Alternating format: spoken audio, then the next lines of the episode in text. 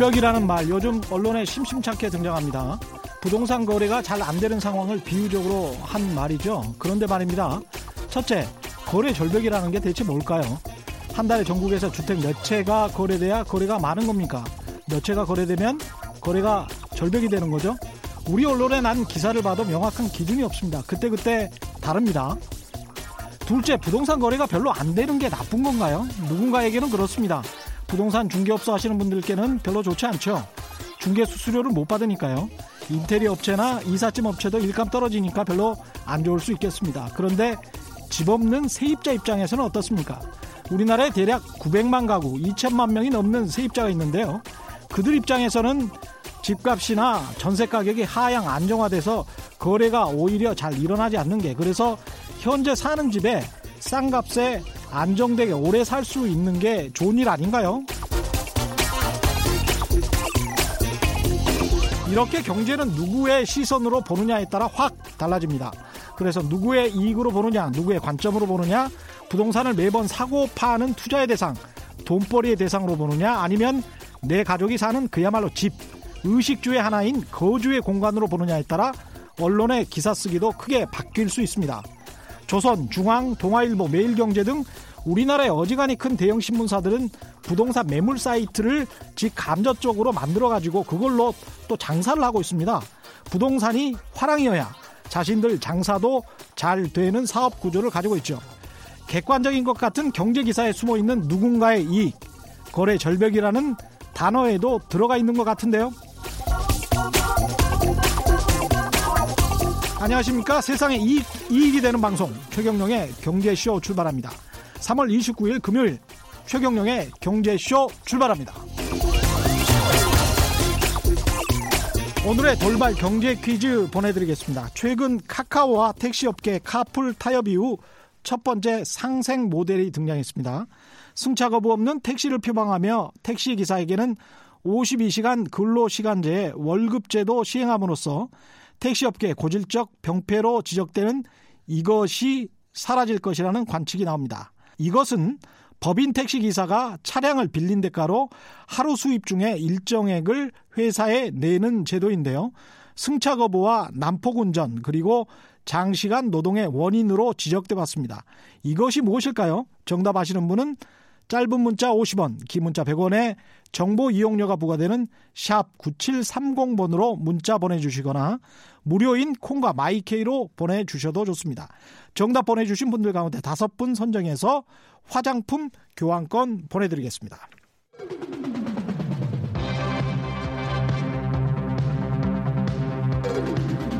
세상에 이런 토론은 없다. 경제를 바라보는 다양한 시선. 최백은 교수와 곽수종 교수의 경제 난상 토론.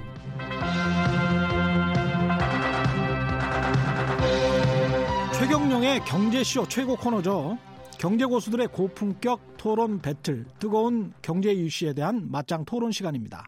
이 시간은 함께 하실 경제 고수 두 분 먼저 소개해 드리겠습니다. 건국대 경제학과 최백운 교수 나오셨습니다. 안녕하십니까? 네, 안녕하세요. 반갑습니다. 곽수종 한국 조지 메이슨대 경제학과 교수십니다. 안녕하십니까? 예, 안녕하십니까? 그 지난 시간에 금리 인하하고 네. 재산세 이야기 하다가 약간 중단했는데 못다 하신 말씀들 있으시면 말씀해 주십시오. 예, 예. 그 제가 마지막에 좀 얘기하려다가 못한 부분이요. 예. 예, 곽 교수님께서 이제 그러니까 금리로 이제 그러니까 접근할 필요를 예. 말씀하셨잖아요. 근데 이게 경제학에 굉장히 뜨거운 논쟁이 있는 하나의 주제 중에 하나인데요. 예. 이제 그러니까 대개 대부분 나라들의 중앙은행들이 음. 금리로 그러니까는 이 부동산 대책을 쓰는 거를 굉장히 그 거부감을 갖고 있어요. 예. 왜 그러냐면은 기본적으로 금리는 굉장히 광범위하게 영향을 미치는 반면에 에, 이그 부동산 가격을 타겟으로 했을 경우에 예. 여러 가지 문제가 있는 게 뭐냐면 부동산 가격이 지금 너무 높은지 안 높은지 우리가 음. 흔히 얘기하는 버블이라는 거 있잖아요. 거품이요. 예. 예. 이게 학문적인 용어가 아닙니다. 그렇죠. 그러니까 음. 경제학 이론에 보게 되면은 음. 참 어떻게 보면 우스꽝스러운 얘기인데 음. 거품이라는 건 존재할 수가 없어요. 이론적으로요. 그렇죠. 예. 시장의 가격은 적정 가격이니까. 그러니까요. 예. 예. 그런데 이제 우리가 음. 현실적으로 보면 분명히 거품은 이렇게 시간이 지나고 나면은 음. 거품이 분명히 있었다는 걸 우리가 이제 이렇게 확인하고 그러는데 일반적으로는 이제 국민 소득이랑 비교를 많이 하죠. 그렇죠. 예. 예. 이제 그런 점에서 이제 그러니까는 금리를 가지고 대개 이제 경제학에서는 대개 이제 그러니까 소비라든가 투자에 영향을 미치는 음. 투자라든가 소비에 이제 이걸 이제 타겟을 맞추다 보니까는 예. 그것을 자산 가격에다가 예. 그걸 이제 그러니까는 수단으로 사용할 수가 있는 없다. 이제 뭐 이런 식의 이제 그러니까 논리들이 있어요. 금리 정책을 그렇죠. 예. 그런 점에서 저는 이제 그러니까는 금리 정책이 에, 물론 때에 따라서 그러니까 이게 경기하고 예. 경기가 굉장히 뜨거울 때는 그러니까 우리가 예를 들어서 그 경기도 뜨겁고 부동산 시장도 과열됐을 때는 예. 금리를 그러니까 이제 같이 쓸 수도 있지만은 음. 에, 하나의 그러니까 수단을 가지고 두 개의 어떤 하나의 효과를 다 볼 수 있으니까요. 예. 과열을 좀 시키는 데 있어서요. 예. 그런데 항상 그런 건 아니기 때문에 경기가 안 좋아도 그러니까 부동산 시장은 과열될 수가 있거든요. 예. 그럴 때 이제 금리를 쓰게 되면 이제 그러니까 우리가 실물 경기는 굉장히 우리가 이제 부정적으로 영향을 미칠 수가 있는 거거든요. 예. 그래서 저는 이제 그러니까 원칙적으로 부동산 투기하는 사람들은 부동산을 투기함으로써 얻는 기대 수익 때문에 생기는 거기 때문에 예. 그 기대 수익의 어떤 그 기대 수익의 원천을 예. 제거해 주는 것이 음. 제거시킬 때 그러니까는 그 음. 그 부동산 시장이 정상화될 수 있다고 저는 보고 음. 있는 거예요. 저는 그래서 사실 하향 안정화라는 표현보다는 예. 저는 정상화가 더 맞는 표현이라고 봐요. 음. 예. 그렇군요. 예. 그 말씀이 맞죠. 예. 예. 정상화라는 말씀이 맞는데 그 우리가 인류 역사에 뭐 크게 불황이나 대공황을 대불황이나 대공황을 한 13번 맞았다면 예. 그중에 11번의 동기가 다 부동산 소위 아까 말씀하신 버블의 예. 그 폭락이라 그럴까요? 음. 어, 깨짐으로 인해서 발생한 거더라고요. 예. 그러면서 또 세계 대전도 일어나는 것이었고 예. 그러면 그때 다 금리를 보면은 금리가 다 낮아서 부동산 가격이 올랐느냐 그건 아닙니다. 음. 근데 이제 시대가 변하면서 이제 통화론자들도 나오게 되고 금리 정책이 경제의 중요한 어, 정책 수단으로서 이제 등장하게 되면서 음. 금리가 조금 더 정교하게 다듬어지 왜냐 그러면 금융 소득에서 생긴 돈이 오갈 데가 없으면 이게 부동산으로 흘려 들어가는 부분이 상당히 많이 있을 수가 있거든요. 네. 이제 그런 부분에 대한 아까 어, 지난주에 말씀드렸던 최영 교수님께서 그 핀셋 예. 정책 예. 식으로 어, 특정한 음, 레벨에 의한 소득 계층에 음. 대해서는 좀 금리 정책을 음. 달리 해도 되지 않 이게 뭐 조세 제도와 다른 측면으로 봐도 되겠지만 그렇죠. 좀 그런 측면에서의 어떤 금리 정책을 예. 봤으면 한다는 거죠. 요즘도 어 지난주에 말씀 우리 저 최경림 기자께서 말씀드렸지만 요즘도 보면은 아파트 분양하면 중도금 없다, 이자 예. 없다 이런 게 예. 많이 상품으로 나오지 않습니까? 그게 부동산을 살려고 하는 분들에게 엄청난 특혜고 나름대로의 그 면세 인쇄 효과를 가져오는 거거든요. 예, 사실은 분양가에 다 포함되어 있습니다. 다 포함되어 있지만 선전은 그렇게 나오는 예, 게 예. 그래서 이제 그런 것들이 투기를 불러 일으키는 하나의 그 금리 정책에 대한 오해 부분이니까 그렇죠. 그로 그로 인해서 발생되는 음. 어 투기를 방지하기 위해서는 음. 금리를 적시할 필요가 있다는 그런 말씀입니다. 음. 오늘은 이제 4차 산업혁명과 좀 관련이 있는 내용들입니다. 택시업계하고 카카오가 카풀 합의를 한 지 지금 3주가 넘었는데요. 택시 운송 가맹 사업자와 카카오티가 합작한 시범 서비스가 나오기도 했습니다. 그런데 안팎에서 반발 목소리가 여전하고요. 일각에서는 카풀 합의부터 잘못됐다. 뭐 이런 이야기가 나오고 있습니다. 이 핵심 합의 핵심 내용을 보면요. 출퇴근 시간만 카풀을 제한적으로 허용한다. 근데 그 출퇴근 시간이라는 게 오전 7시부터 9시, 오후 6시부터 8시 뭐 이렇단 말이죠. 그래서 소비자들도 약간 좀 불만을 표시하는 것 같고요. 어떻게 보십니까? 글쎄요. 저도 지난주에 그 택시 타고 방송국 오면서 예. 안 그래도 여쭤봤어요. 예. 개인 택시 하시는 분에게. 예. 근데 이 개인 택시 하는 분께서 지금 이 방송 들으실지는 모르겠지만 상당히 그 마음이 이 여유가 있으신 분이시더라고요. 어. 어. 무슨 말씀이냐면 카카오와 카풀 합의를 거쳐서 나온 이번 웨이고 시스템이 예. 나름대로 한국이 가야 되는 택시 서비스가 가야 되는 방향이지 않겠느냐. 그 부분은 인정을 한다. 아유, 합리적이시 상당히 합리적인 예. 분이시죠. 예. 그런데 이제 제가 여쭤봤던 게 음. 그렇지만 회사 택시를 운영하시는 예. 분들에게 에, 과연 50, 아, 260만 원 정도의 급여가 예. 17시간 정도 근무를 하신다고 하시더라고요. 그 개인 택시분은 하루? 에 하루에 17시간. 어. 왜냐 그러면 카풀이 들어옴으로 인해서 소득이 줄어드는 부분이 있으니까 예. 원래는 한 12시간, 13시간 하면 되는데 예. 당신의 소득이 줄어들기 때문에 그것을 메우기 위해서 300만 원을 맞추려면 음. 개인 택시 하시는 분들은 한 서너 시간을 더 일을 해야 된다는 예. 말씀이더라고요. 그러면서 가져가시는 돈이 한 300만 원 정도 된다고 말씀을 하세요. 개인 택시의 경우. 개인 택시 경우. 그래서 제가 예. 얼추 돌려 가지고 음. 이게 최저임금하고 어떻게 되나 주 52시간 50시간 일해가지고 예. 180만 원 가져간다고 했을 예. 때 이분들이 과연 그러면 최저임금 수준에 해당하는 분들인가라는 생각이 언뜻 들었어요. 거의 최저임금 수준입니다. 그렇죠. 예. 그래서 그러면 이제 카풀의 방금 택시 운송 가맹 사업자 카카오티가 합작을 했다 그랬지 않습니까? 예. 그러면 여기에 운행을 하는 직접 노동을 제공하는 노동자 개인 택시 기, 아니 저 음. 기사분하고 예. 이 매몰 비용을 부담한 예. 사업자 측과 카카오티가 가져가는 이유를 놓고 봤을 때 예. 어느 정도의 이윤 배분이 이율 배분 그러니까 이윤 배분이 음. 합리적으로 되고 있는가 이것도 저들이 따져보지를 않은 것 같아요 사실은 그러네요. 예 그래서 어. 이게 만약에 100만 원을 갖다가 수익을 냈다 그러면 예. 택시 운송 사업자가 30만 원 가져가는 게 맞느냐 40만 원 음. 가져가는 게 맞느냐 아니면 알고리즘을 제공한 카카오 티가 예. 30만 원 아니면 50만 원 가져가고 예. 나머지 한 40만 원이나 30만 원은 기사분들이 가져가는 게 맞느냐. 예. 그리고 두 번째는 이 택시 운송을 하시는 음, 이 업자분들이 이게 대, 대중교통은 분명히 아니란 말입니다. 음. 그럼 260만 원에 만약에 이 예산을 맞추지 못할 경우에 예. 그럼 이걸 정부가 보조금을 준다는 건 대중교통이 아니기 때문에 말이 안 되거든요. 그러네요. 그러니까 이런 부분들이 아직까지 저희들 일반 소비자들에게 설득되지 않았기 때문에 저희 예. 소비자들이 단순히 예. 카카오 풀의 프로그램이 좋다 나쁘다를 따지기 전에 음. 이것이 이 업종에 종사하는 분들에게 들에게 어떤 영향을 줄 것이며 그로 인해서 우리가 받아야 될 소비자들로서 받아야 될 서비스의 quality가 음. 어떻게 변할 것인지에 대한 토론이 안 돼 있는 것 같고 정부도 저도 없, 어요 사실은. 그러네요. 그래서 이 부분을 조금 더 명확해 줬으면 좋겠습니다, 저는. 어떻게 저는 생각하십니까? 저는 또 다른 예. 측면에서 아주 예. 아주 원천적인 측면 속에서요. 음. 이게 지금 혁신형 플랫폼 택시라고 이렇게 표현을 하잖아요. 예. 저는 이건 한마디로 얘기해서 혁신이 아니다. 혁신이 아니다. 예. 이렇게 봅니다. 우리가 경제에서 혁신이라고 할 때는 예. 새로운 가치를 만들어내는 거예요. 그렇죠. 근데 지금 이거는 보게 되면요. 음. 택시 운송 서비스 음. 시장에 예. 이게 제로성 게임적인 성격이 강해요. 예. 그러니까 기존에 그러니까는 어, 택시 운송 사업자들이 갖고 있는 그 시장의 가치의 크기를 가치 중에 음. 일부분을 가져가는 거죠. 나눠 먹기네요. 나눠 먹는 거죠. 예. 그러면 예를 들어서 여기에 이제 그 카카오가 하는 여기에 이제 그러니까는 어, 자기가 기사 노동력을 제공하시는 분들이요. 예. 뭐 부업이 됐던 뭐 저는 저기 풀타임을 하든 간에 예. 여기 뭐 풀타임을 할 수 없죠. 일, 저기 저 4시간뿐이 못 하니까 하루에. 근데 이분들이 사실 그 일자리가 음. 택시 기사들보다 이게 나은 일자리인 겁니까? 아니잖아요. 음.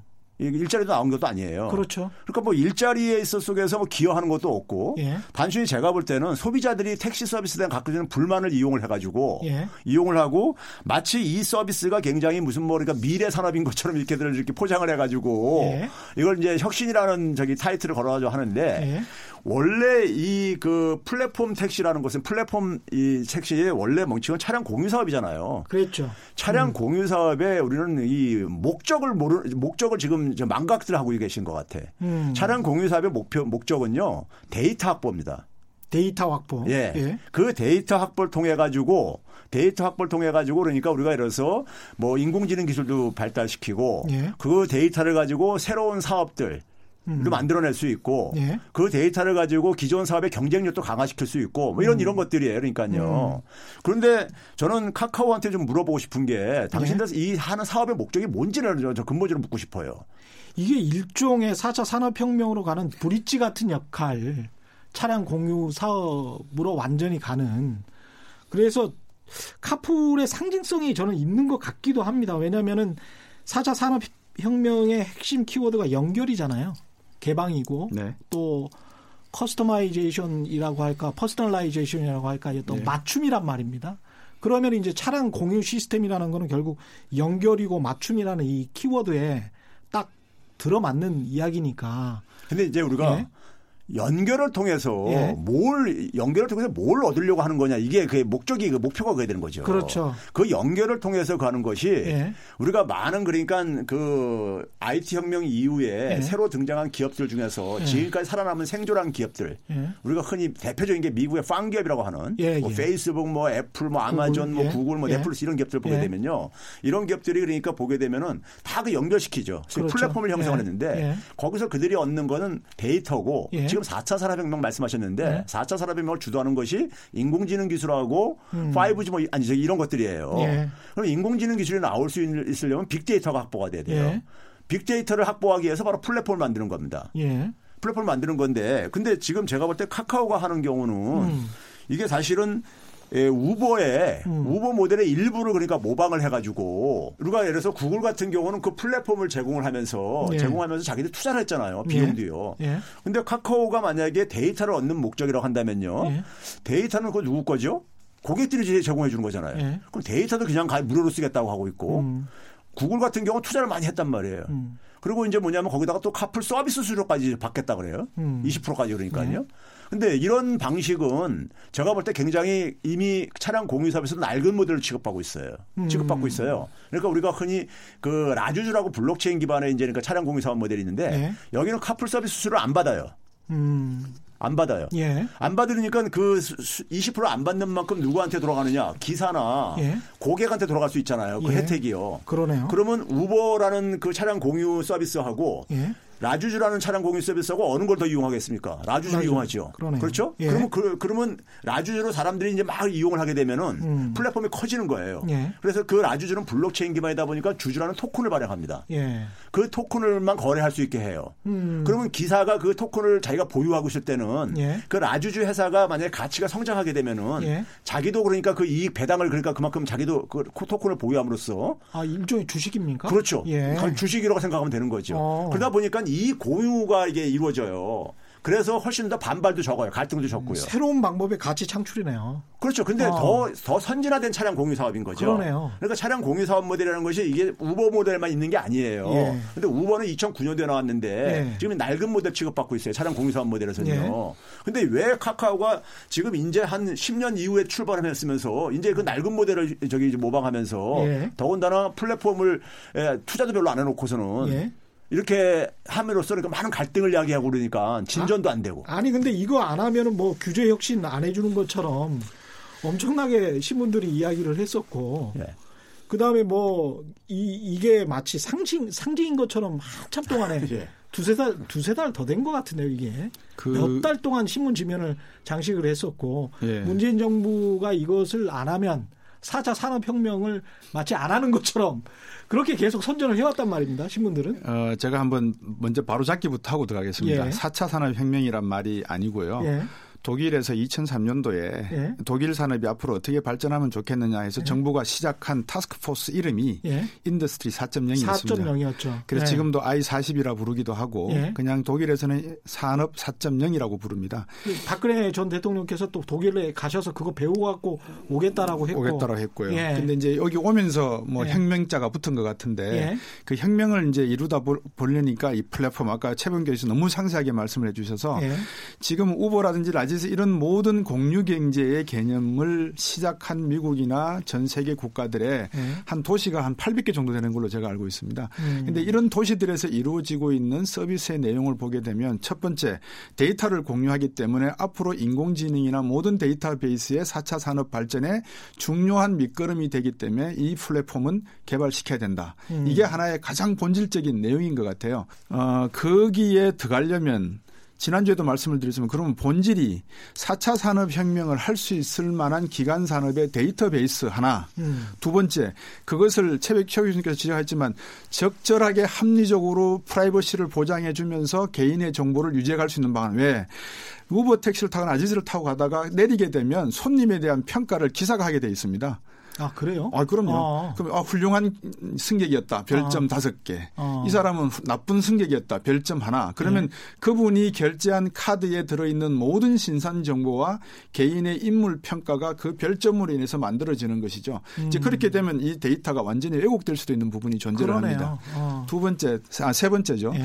세 번째는 이 우리가 이 산업을 가져가려 그러면 플랫폼을 깔았다고 해서 해결이 되는 게 아니라 플랫폼을 깔기 위해서 필요한 충분 조건들이 있습니다. 예를 들면 일반 택시들이 사용하고 내고 있는 보험료와 예. 우버라든지 이런 사, 공유 경제에서 사용하려고 하는 기사 아, 저 택시 회사들이 내는 보험료가 예. 어떤 차이를 내고 있는지도 봐야 됩니다. 예를 들어서 음. 이 4차 산업혁명이니까 상당히 교통사고량이 작더라. 음. 그러면 여기에 대한 뭐 범죄율도 낮더라. 그러면 예. 여기는 보험료가 낮아야 되는 합리적인 이유가 있죠. 그렇죠. 근데 그렇지 않고 지금 영업용 택시 기사분들이 부담하고 있는 어, 보험료보다도 훨씬 낮은 요금을 내고 있다면 앞에도 말씀드렸습니다만 택시 운송 가맹 사업자하고 카카오티가 음. 음. 거기에 대한 잉여 가치를 가져가는 부분이 합리적이냐의 문제를 또 따지고 들어가야 되는 본질적인 문제가 있다는 겁니다. 결국은 누구의 이익이냐라는 그 싸움인 거죠, 사실은. 그러네요. 그래서 4차 산업혁명이라고 하는 AI라고 하는 것은 하나의 매개체일 수도 있고 자칫 잘못하면 예. 그래서 우리 문재인 정부가 지금 이 사업을 하려고 하는 음. 과정에서 우리가 얼마나 많은 AI에 관한 음. 지적이고 기술적이고 과학적인 내용들이 음. 인프라가 네. 갖춰져 있는가가 제가 볼 때는 먼저 관건이지 네. 하겠다는 게 관건이 아닐 수도 있다. 물론 음. learning by doing 하면서 음. 배워갈 수도 있지만 네. 과연 이런 민감 문제 예를 들어서 제가 조금 깁니다만 구글에서 아, 우버 택시에서 무인 자동차를 구글에서 한 4만 대를 빌려갖고 했단 말입니다. 네. 교통사고가 났습니다. 네. 여, 여성 승객 한 분이 안에서 일을 보고 차는 무인 자동차로 가고 있는데 갑자기 음. 앞에서 사람이 나타난 거예요. 네. 그걸 피하라 그러다가 차가 뒤집어 지면서 안에서 인사사고가 났습니다. 예. 사망하는 사건. 그래서 이제 4만 대가 없어지고 계약이 다 없어지는 경우가 나, 나왔단 말입니다. 예. 선진국인 미국까지도 이런 일이 일어나는데 예. 만약에 우버나 라지즈 같은 업체에서 무인 자동차를 들여서 음. 어, 서비스를 하려고 할 때 이런 사고가 나면 음. 과연 어떻게 할 것인지에 대한 모든 전반적인 내용들이 검토되지 않은 상태에서 예. 일단 스타트하고 보겠다는 것은 스타트업의 기업 정신인지 예. 벤처의 기업 정신인지 이거는 정부가 좀 설명을 해 주셔야 될 것 같아요. 그러네요. 지금 당장은 택시 운송 가맹 사업자하고 카카오티는 뭐 일단 사업권을 획득을 했으니까 네. 이익인 것이고 택시 운전 기사 분들 같은 경우는 뭐 그렇게 크게 잃은 게 없는 것 같고 소비자만 지금 이런 게 많은 거 아닌가 이런 이야기도 나오고 있습니다. 거기 하나 제가 접붙여 드리면 예. 개인 택시 하시는 분들 음. 한 1억까지 그 권리금이 있었잖아요. 예, 원래 있었죠. 있었죠. 서울시 같은 경우는 이제 예. 팔 수가 있었죠. 팔 수가 있었죠. 예. 지금 이게 한 7천만 원까지 떨어졌다라고 말씀하시더라고요. 예. 저한테 예. 뭐 7천에서 8천까지 되겠죠. 예. 이게 과거에 제가 이제 위키페디아를 보니까 시카고의 개인 면허가요. 어, 얼마까지 올라갔었냐 그러면은 8만 7천에서 38만 달러까지 뛰었던 적이 있고요. 한 4억 정도 되네요. 예, 뉴욕 뉴욕에서는 이게 32만 달러, 37만 달러까지 갔던 적도 있습니다. 이게 2015년에는 65만 달러까지 갔었습니다. 개인 택시 면허증이요. 예. 그게 일종의 사업자니까. 사업자니까. 예. 근데 이제 우보가 나오고 라지즈가 나오기 시작하니까 이게 이제 다운돼 가지고 그러네요. 엄청나게 가격이 폭락을 한 셈이 돼 버렸습니다. 음. 그러면 이제 뉴욕이나 보스턴이나 시카고에 있는 개인 택시 사업자분들도 우리나라와 같은 그런 불미스러운 일들이 발생했느냐. 음. 그 사건 사고는 잘 모르겠지만 제가 아는 바로는 없는 것 같습니다. 그러면 예. 어떻게 이분들의 개인 택시 면허 medallion이라고 하는 이 개인 택시 면허가 예. 원만하게 문제를 합의를 봤느냐. 음. 택시 조합 측에서 개인 택시 조합 측과 아마 정부 간에 계속적인 어떤 줄당기기를 한 걸로 제가 알고 있습니다. 그렇겠네요. 예, 어떤 보상 제도가 있었을 그렇죠. 것 같고. 방금 그 문제입니다. 예. 그래서 보상 제도, 보험 제도, 그다음에 그 기사분들의 급여에 대한 어. 보충 문제 이런 모든 것들이 어떻게 합의를 가지고 있는지 출발을 하는지 음. 제가 아는 한에서 아직 정보가 없어서 음. 뭐라고 말씀드리기 어렵다. 이걸 그저 음. 4차 산업혁명의 플랫폼이 플랫폼 공유경제다라고 말하는 것이 음. 옳은가라고 하는 본질적인 질문을 해보는 겁니다. 스스로가. 그러니까 이게 음. 지금 제가 그래서 그 처음에 제가 근본적인 질문을 던진 게 음. 이게 혁신이냐 나는 이거 질문을 던지는 거예요. 이게 혁신이냐. 예. 아, 우리가 우리가 교과서적인 혁신의 개념에 저는 이게 부합하지 않, 않, 않는다 이거예요. 예. 그럼 저, 제가 그래서 그다음에 카카오한테 제가 아까도 그러잖아요. 계속 묻고 싶은 게 뭐냐면은 이 사업의 목표가 뭐냐? 예. 카풀 서비스 수수료를 돈 벌겠다는 거냐?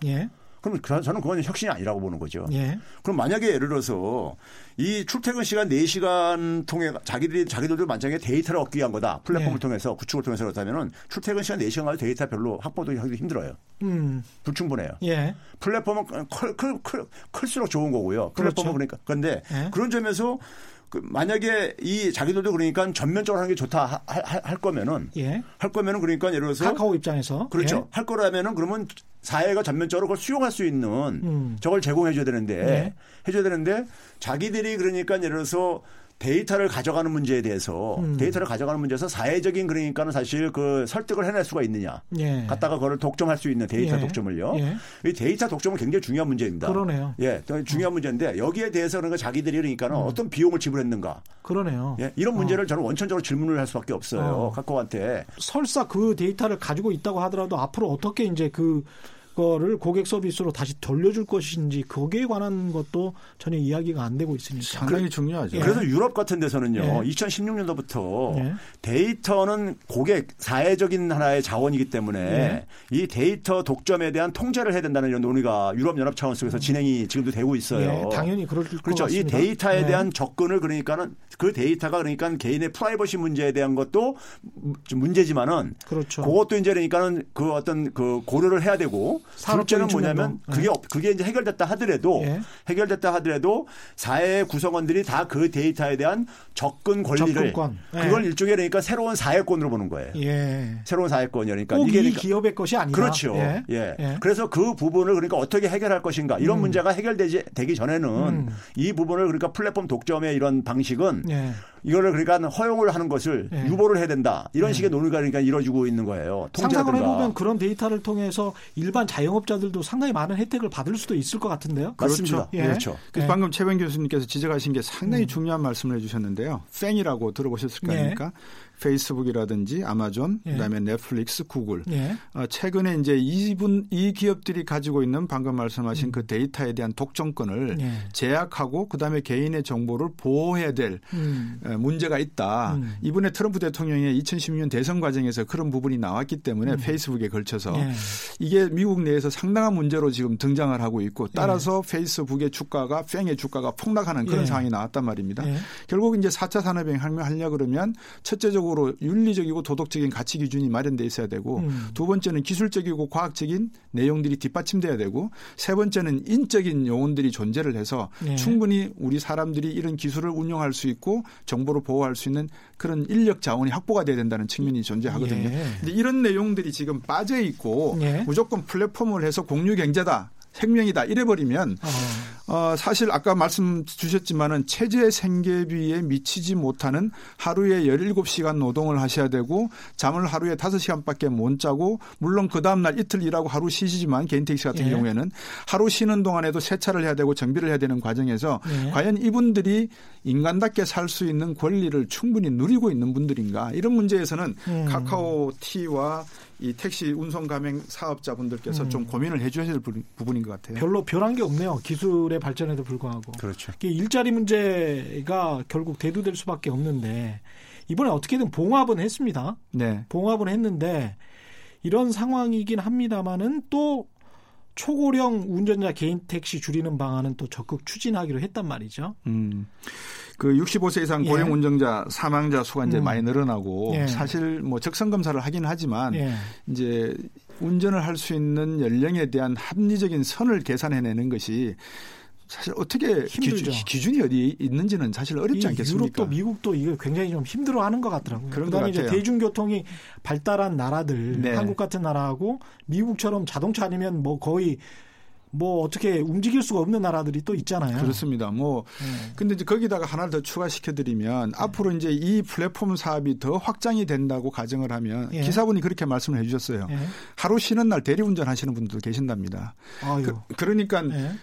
어, 65세 이상 되시는 분들 중에서도 운전하실 수 있는 분 면허증만 따거나 아니면 음. 라지즈나 우브에서 면허증을 주면 이분들은 얼마든지 운전을 하실 수 있는 기준이 또 다를 수가 있지 않습니까? 일반 예. 택시 영업하는 분들하고 음. 그런 기준들을 놓고 봤을 때 고령 운전자로 인해서 사망하는 수가 늘어난다는 만가 가지고 음. 단순하게 고령 노동자들에 대한 운전 면허를 제한하거나 음. 규제해야 된다는 것은 어 우리가 뭐 흔히 성차별 이야기를 하지만 차별 네. 이야기하지만 이것도 연령 차별이라고 할 수가 있고 세대 차별이라고 할수 있다. 왜? 예. 일자리 부분에서 65세 앞으로 평균 연령이 90세 100세가 되는데 예. 65세 되는 부분이 라식스 수술 받고 충분한 건강 활동 체크를 다 받는 상황에서 예. 더 운전을 하시겠다 그러면 그걸 어떻게 막을 재간 이 가만히 있겠습니까? 그런데 이제 2016년 10월 국토연구원 자료에 따르면 고령 운전자로 인한 교통사고 사망자가 2011년부터 15년까지 보면 34.7% 증가한 반면에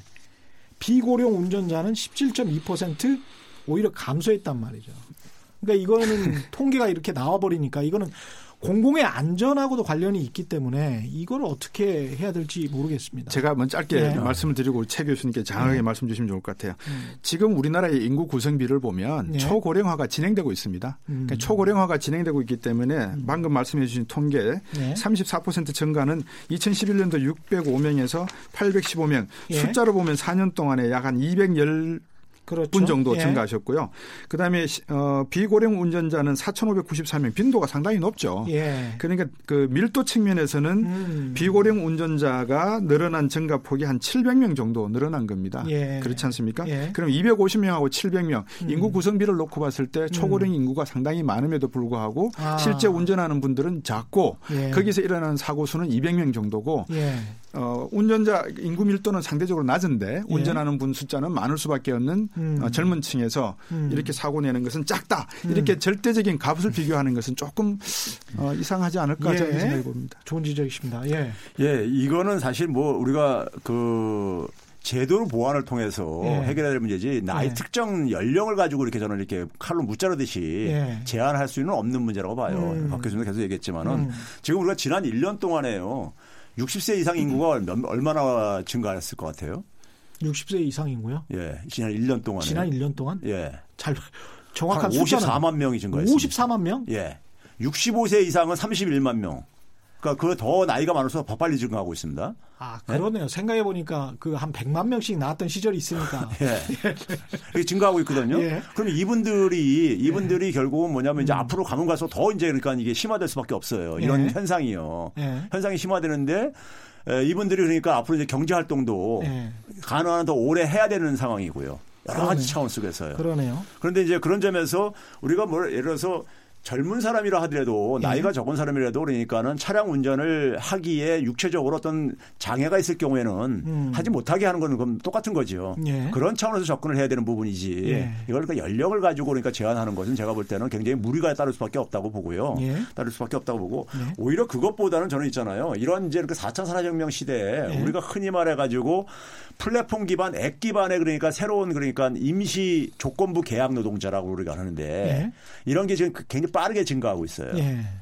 빠르게 증가하고 있는데 정부는 저는 정부가 이런 혁신형 플랫폼 택시 사업 같은 걸 하면서 음. 그런 문제를 얼마나 고민하는지 저는 모르겠어요. 솔직히 말해서요. 음. 예를 들면 이런 거죠. 우리가 20세기에 예. 우리가 지금 현재 노사관계 노동자들의 권리를 얘기할 때 그 기원이 어디서 가냐면 1935년에 대공황 당시에 루즈벨트 정부에서 만든 와그너법에서 사실 그 출발을 하고 있어요. 예. 거기에 보게 되면은 고용주, 피고용주, 자영업자 세 가지로 다 분류를 합니다. 모든 그러니까 이 경제 활동하는 사람은 음. 요세 가지 범죄에 들어가게 돼 있어요. 예. 근데 우리가 앱 기반에 그러니까 킥 서비스 하시는 분들 생각하면 돼요. 예. 이런 분들 같은 경우는 이 세 가지 영역이 어디도 안 들어갑니다. 음. 그래서 이걸 가지고 이제 고용주, 그러니까 피고용주, 자영업자. 자영업자 다 아니죠. 자기 독립적인 음. 사업장도 안 갖고 있으니까 예. 자영업자도 아니에요. 예. 그리고 조건에 따라서 그러니까 상황에 따라서 계약을 맺어 가지고 일을 하다가 예. 그 끝나고 나면 계약도 끝나는 겁니다. 음. 근데 이분들이 사실 그러니까 어떻게 보면 굉장히 많이 지금 빠르게 증 가하고 있는데 음. 이 부분들은 사실 노동권의 사각 사각지대에 있는 분들이죠. 그러네요. 예. 그러니까 음. 이런 그 플랫폼 택시를 도입을 하면서 플랫폼 택시하고 연결돼 있는 새로운 택시 기사들이 나올 텐데 예. 그 사람들에 대한 그러니까는 이 그 기존의 그러니까 제도하고 불일치되는 부분들, 예. 사각지대 부분들은 이런 부분들을 사실 그러니까 다 좀 고려를 하면서 음. 하면서 해야 되는데 그냥 이, 이 소위 말해서 그냥 예국에서 그러니까 이런 차량 공유 사업 하니까는 저는 볼 때 그 껍데기만 도입을 하다가 음. 예? 껍데기만 도입을 하다가 하다 보니까는 추진도 제대로 안 되고 음. 어? 이런 이제니까 자충우돌식의 이게 행정이 지금 제가 볼 땐 반복되는 것 같아요. 고령자 일자리에 관해서 조금 더 이야기를 나눠 보기 전에요. 돌발 경제 퀴즈 한 번만 더 보내드리겠습니다. 최근 카카오와 택시업계 카풀 타협 이후 첫 번째 상생 모델이 등장했죠. 승차 거부 없는 택시를 표방하면서 택시기사에게는 52시간 근로시간제 월급제도 시행하고 택시업계의 고질적 병폐로 지적되는 이것이 사라질 것이라는 관측이 나옵니다. 이것. 이것은 법인 택시 기사가 차량을 빌린 대가로 하루 수입 중 일정액을 회사에 내는 제도입니다. 승차 거부와 난폭 운전 그리고 장시간 노동의 원인으로 지적돼 왔습니다. 이것이 무엇인지 정답 아시는 분은 짧은 문자 50원, 긴 문자 100원에 정보 이용료가 부과되는 샵 9730번으로 문자 보내주시거나 무료인 콩과 마이케이로 보내주셔도 좋습니다. 정답 보내주신 분들 가운데 다섯 분 선정해서 화장품 교환권 보내드리겠습니다. 1번 같은 경우 고령화 문제 이야기 네. 하면서 이야기 안 할 수가 없는데요. 현대경제연구원의 2016년 자료를 또 보니까 예. 1번은 2006년부터 초 고, 고 연령자, 초고 연령자는 아니고요. 고 연령자 65세 이상에 관해서 고용 안정 등에 관한 법률을 제정해 가지고 정년제를 폐지하고 정년을 연장하고 또는 뭐 계속 고용제도를 도입하고 이 세 가지 중에 하나를 무조건 기업들에게 해라. 라고 강제적으로 그냥 의무 부과시켰더만요. 그래서 2015년에 보니까 2006년에 도입된 제도인데 2015년에 보니까 이, 이 기준에 이행한 기업들이 전체 99.2%, 301인 이상 대기업은 99.9%가 이걸 지켰다. 그러니까 이제 굉장히 정년이 보장되고, 그 다음에 계속 노인들이 일할 수 있는 그런 여건이 갖춰졌다고 하는데, 이렇게 국가가 기업들에게 이제 어떤 의무를 부과를 해버리면, 우리 같은 경우에 이제 좌경 세력이라고 하지 않을까 그런 걱정도 들고 좌파 아닌가 뭐 이렇게 생각하게 될 것도 같고 일본의 제도인데 2006년에 도입된 근데 이제 어쩔 수 없이 도입을 한 것 같습니다. 이런 제도 그 고령화로 쭉 가게 되니까 우리도 이제 맞닥뜨릴 상황이란 말이죠. 어떻게 생각하십니까? 어, 두 가지인데요. 예. 하나는 고령자 분들에 대한 소위 말해서 이제 베이비 부모들 세대겠죠. 예. 1세대, 2세대. 예. 일본 같은 경우에 예를 들어서 2006년도, 2006년도 이 제도를 도입을 했다 그러면 상당히 앞으로 인구 구조의 변화를 미리 선제적으로 대응하기 위한 하나의 고용 예. 정책이 아니었겠나. 예. 어, 동시에 만약에 일본 정부가 산하 제한이라든지 아니면 출산율 증가를 위한 정책을 동시에 폈는 부분이 있는지는 모르겠습니다만 예. 일단 고령자 수만 놓고 봐서 초고령화 사회에 빠르게 진입하는 일본 경제를 우려한 음. 하나의 정책이었다. 그렇겠죠. 이것이 어떤 정치적 이데올로기적 개념으로 음. 보는 것이 아니라 음. 인구의 어떤 동태학적 관점, 경제학은 사실은 인구를 깔고 가야 되니까요. 그럼요. 그런 측면에서는 이거는 뭐 어떤 이념적인 그런 내용과는 좀 거리가 멀지 않냐라는 생각이 예. 듭니다. 예. 또한 가지는 지금은 음 우리가 65세를 뭐 고령 인구의 기준점으로 보고 있지만 예. 10년 지나고 나면 70세가 기준점으로 될지도 모르지 않습니까? 그럼요. 그런 이야기들이 이제 동시에 이루어지지 않을까 예. 싶고요. 그다음에 제가 두 번째 말씀드리고 싶은 거는 문제는 저희들이 이런 공유경제 플랫폼 이야기가 대부분 혁명이라는 이름을 달고 AI와 여러 가지 기술적 디지털 기술의 진화를 지금 이야기하고 있지 않습니까? 예. 그러면 과연 초고령인 또는 고령자분들이 예. 이 기술을 얼마나 따라가서 어, 스마트폰을 사용하고 젊은 세대와 같이 호흡을 할 수 있는가의 문제도 이게 사실은 숨어 있는 부분이 있을 거라고 보여지거든요. 예. 그런 면에서 놓고 보면 이분들에게 기초 노령연금 30만 원씩 25만 원씩 드리는 것보다 오히려 음. 더 안정적인 생활을 함으로 해서 음. 이런 어떤 규칙적인 생활, 규칙적이라는 말이 좀 어폐가 있습니다만 예. 사회에서 발전해 나가고 있는 여러 가지 기술 발전을 수능적 수능할 수 있는 그렇죠. 연속된 기회를 제공함으로 해서 네. 오히려 기술 발달을 촉진할 수 있는 부분이 있기 때문에 네. 이건 어떤 이데올로기적 개념과는 좀 거리가 먼 것 같습니다. 이분들이 뭐 또 다 정규직은 아닐 테고 하루에 아주 적은 시간만 일할 가능성도 높고요. 네. 그렇죠. 예. 그렇죠. 예. 그러니까 결국은 이 부분은 저는 이제 불가피한 상황으로 우리가 내몰리고 음. 있다고 봐요. 예. 어, 내몰리고 있는데 우리 사회 같은 경우 좀 안타까운 것 중 한 가지는요. 예. 이그 고령층들이니까는 고 연령층들이니까 정년을 연장하거나 정년을 폐지하는 이런 논의가 나올 때 항상 빠지지 않는 것 중 하나가 뭐냐면요. 청년 일자리 문제를 여기다 연결시키는 세대 갈등으로 그렇죠. 이걸로 네. 이제 연결시키는 경우들도 있어요. 네. 근데 저는 그거에 대해서 과거부터 제가 이제 얘기했던 게 뭐냐면은 청년 노동력하고요. 네. 고령층 노동력은 저는 근본적으로는 성격이 다르다 이렇게 봐요. 그러니까 우리가 기업에서 음. 기업에서 그러니까 청년 새로운 그러니까 신입 사원을 뽑는 때 신입 사원의 목, 목적하고 예. 기존에 있는 그러니까 직원하고 음. 성격이 좀 다르다고 봐요. 예. 기업은 계속해서 진화를 해야 됩니다. 예. 진화를 해야 되는데 진화를 한다는 얘기는 기업은 계속해서 새로운 사업을 새로운 가치를 창출해내는 과제의 측면이에요. 예. 그러면 그 새로운 것을 이제 그러니까 해결할 수 있는 그러니까 저기 인력이 필요하다는 거예요.